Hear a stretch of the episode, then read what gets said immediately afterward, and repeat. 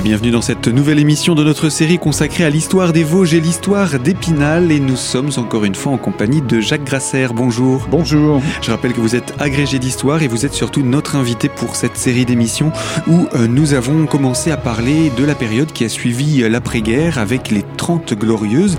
Et nous avons commencé à évoquer les mouvements de population, population au sein du département des Vosges. Alors, euh, il y a une tranche de population dont on n'a pas encore parlé autour de ces mouvements de population. Euh, Je vous donne la parole à Jacques pour en parler. Deuxième mouvement qui touche aussi la population, c'est les militaires. Hein, il ne faut pas oublier que la présence d'un régiment est quand même économiquement quelque chose d'intéressant pour une commune. Et donc, euh, pendant, euh, on peut dire, pratiquement bah, dix ans, il n'y a plus de militaires à Épinal, enfin de militaires français.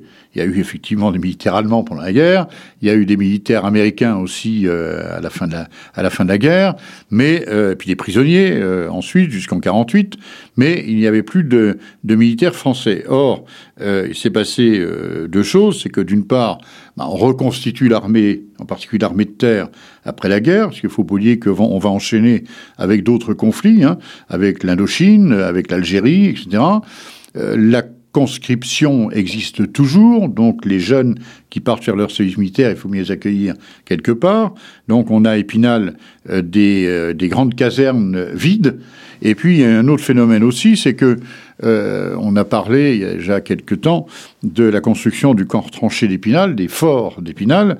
Or, à la fin de la guerre, on se retrouve à la tête d'un stock gigantesque de munitions, puisque si la guerre s'arrête le 8 mai 45 euh, en Europe, euh, on s'est pas prévu que ce soit le 8 mai. Donc, on a des stocks, on a de l'avance, et donc ces stocks de munitions, il faut les mettre quelque part.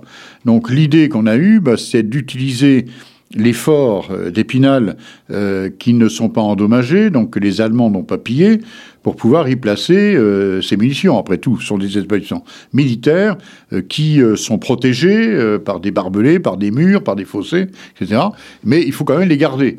Donc on a besoin de, militaires. Alors c'est ainsi que en 1951, euh, on va voir revenir un premier régiment euh, à Épinal, euh, qui était un régiment qui a été nouvellement créé euh, à Nancy, le 18e régiment d'instruction des transmissions, hein, le 18e RIT qui deviendra ensuite le régiment, hein, le 18e régiment de transmission. Mais au début, c'était un régiment d'instruction, ce qui voulait dire que on avait des, des jeunes qui venaient faire leur classe de deux mois dans ce régiment qui va s'installer dans les casernes de la Vierge, hein, dans les casernes euh, d'Orsner, Varennes, etc. Et euh, ce régiment de, de transmission, donc, va instruire euh, des jeunes recrues pendant deux mois pour en faire des jeunes transmetteurs, et ensuite, ces jeunes transmetteurs vont aller dans les régiments de transmission euh, opérationnels. Et en particulier, on va travailler à construire des transmetteurs, ben, euh, non pas pour l'Indochine, parce qu'en Indochine, c'est des soldats professionnels, mais ensuite, pendant la, guerre d'Algérie, euh, ben, les transmetteurs qui vont aller dans les régiments de transmission en Algérie vont être instruits à Épinal. Donc il reste deux mois euh, à Épinal. Donc c'est un premier régiment qui euh, va rester quand même pratiquement euh, un demi-siècle à Épinal, puisqu'il va être dissous à Épinal en 1998.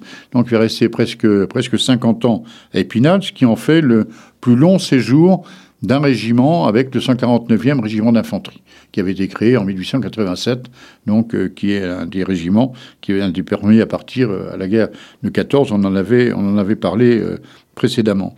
Et puis on aura euh, en 1962, on aura le, euh, la montée, enfin le retour, si on peut dire, euh, ou plutôt l'arrêt de la guerre d'Algérie, et donc un certain nombre de régiments qui vont progressivement rejoindre la métropole, dont le 7e régiment de tirailleurs algériens, qui va venir, euh, même fois, habiter euh, les casernes de Golbet, hein, qui étaient vides, les casernes Axo euh, de Golbet. Et deux ans après, ce, ce régiment que les Vosgiens connaissent bien, parce que le 7e régiment de tirailleurs algériens, c'est un régiment prestigieux qui euh, a combattu avec la première armée française dans les Vosges pour la libération des Vosges en 1944. Hein.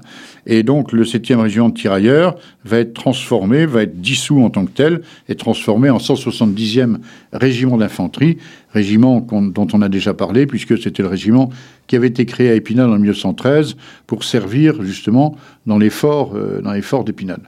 Donc voilà, donc retour de l'armée, et l'armée qui est toujours présente, puisque on se souvient que si le 18e a été dissous avant de renaître en, en, Normandie, puis être dissous définitivement maintenant, le 170e est devenu euh, en 1994, il est devenu euh, premier tirailleur, premier régiment de tirailleurs, donc toujours présent à Épinal, et ce premier régiment de tirailleurs qui a pris la place du 18e régiment de transmission dans les casernes de la Vierge. Voilà, là on est complet là-dessus. La boucle est bouclée sur euh, les mouvements de l'armée sur le secteur d'Épinal. Ça représente combien d'hommes, entre guillemets, entre, à cette période-là? On peut dire que c'est variable. le régiment de transmission, c'était environ 1200 hommes, mais avec une variable, puisque tous les deux mois, on recevait un nouveau contingent qu'on instruisait, qui repartait. Donc on avait une variation de, de plusieurs militaires.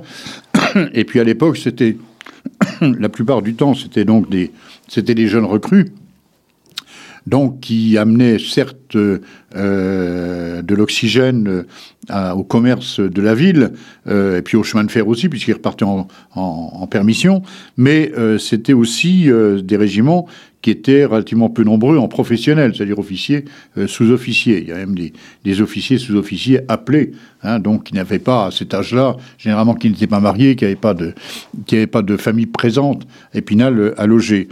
contrairement à ce qui se passe aujourd'hui, où les régiments de l'armée française sont tous professionnels, donc euh, beaucoup de militaires. Euh, bon, un régiment comme le premier tirailleur aujourd'hui, c'est environ entre 1000 et 1100 hommes, puisqu'on vient de recréer une nouvelle, une nouvelle compagnie hein, euh, dans les plans gouvernementaux.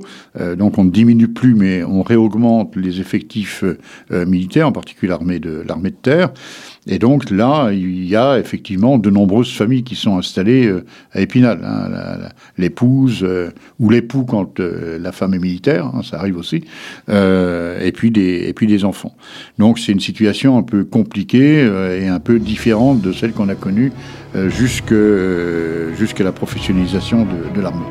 Et durant ces 30 glorieuses, pour qu'elles portent ce nom justement, il y a d'autres événements qui se sont déroulés à d'autres niveaux de la société de l'époque. Je vous propose, Jacques Grasser, qu'on puisse en parler dans une prochaine émission autour de cette série sur la thématique de l'histoire des Vosges et l'histoire d'Épinal. À très bientôt.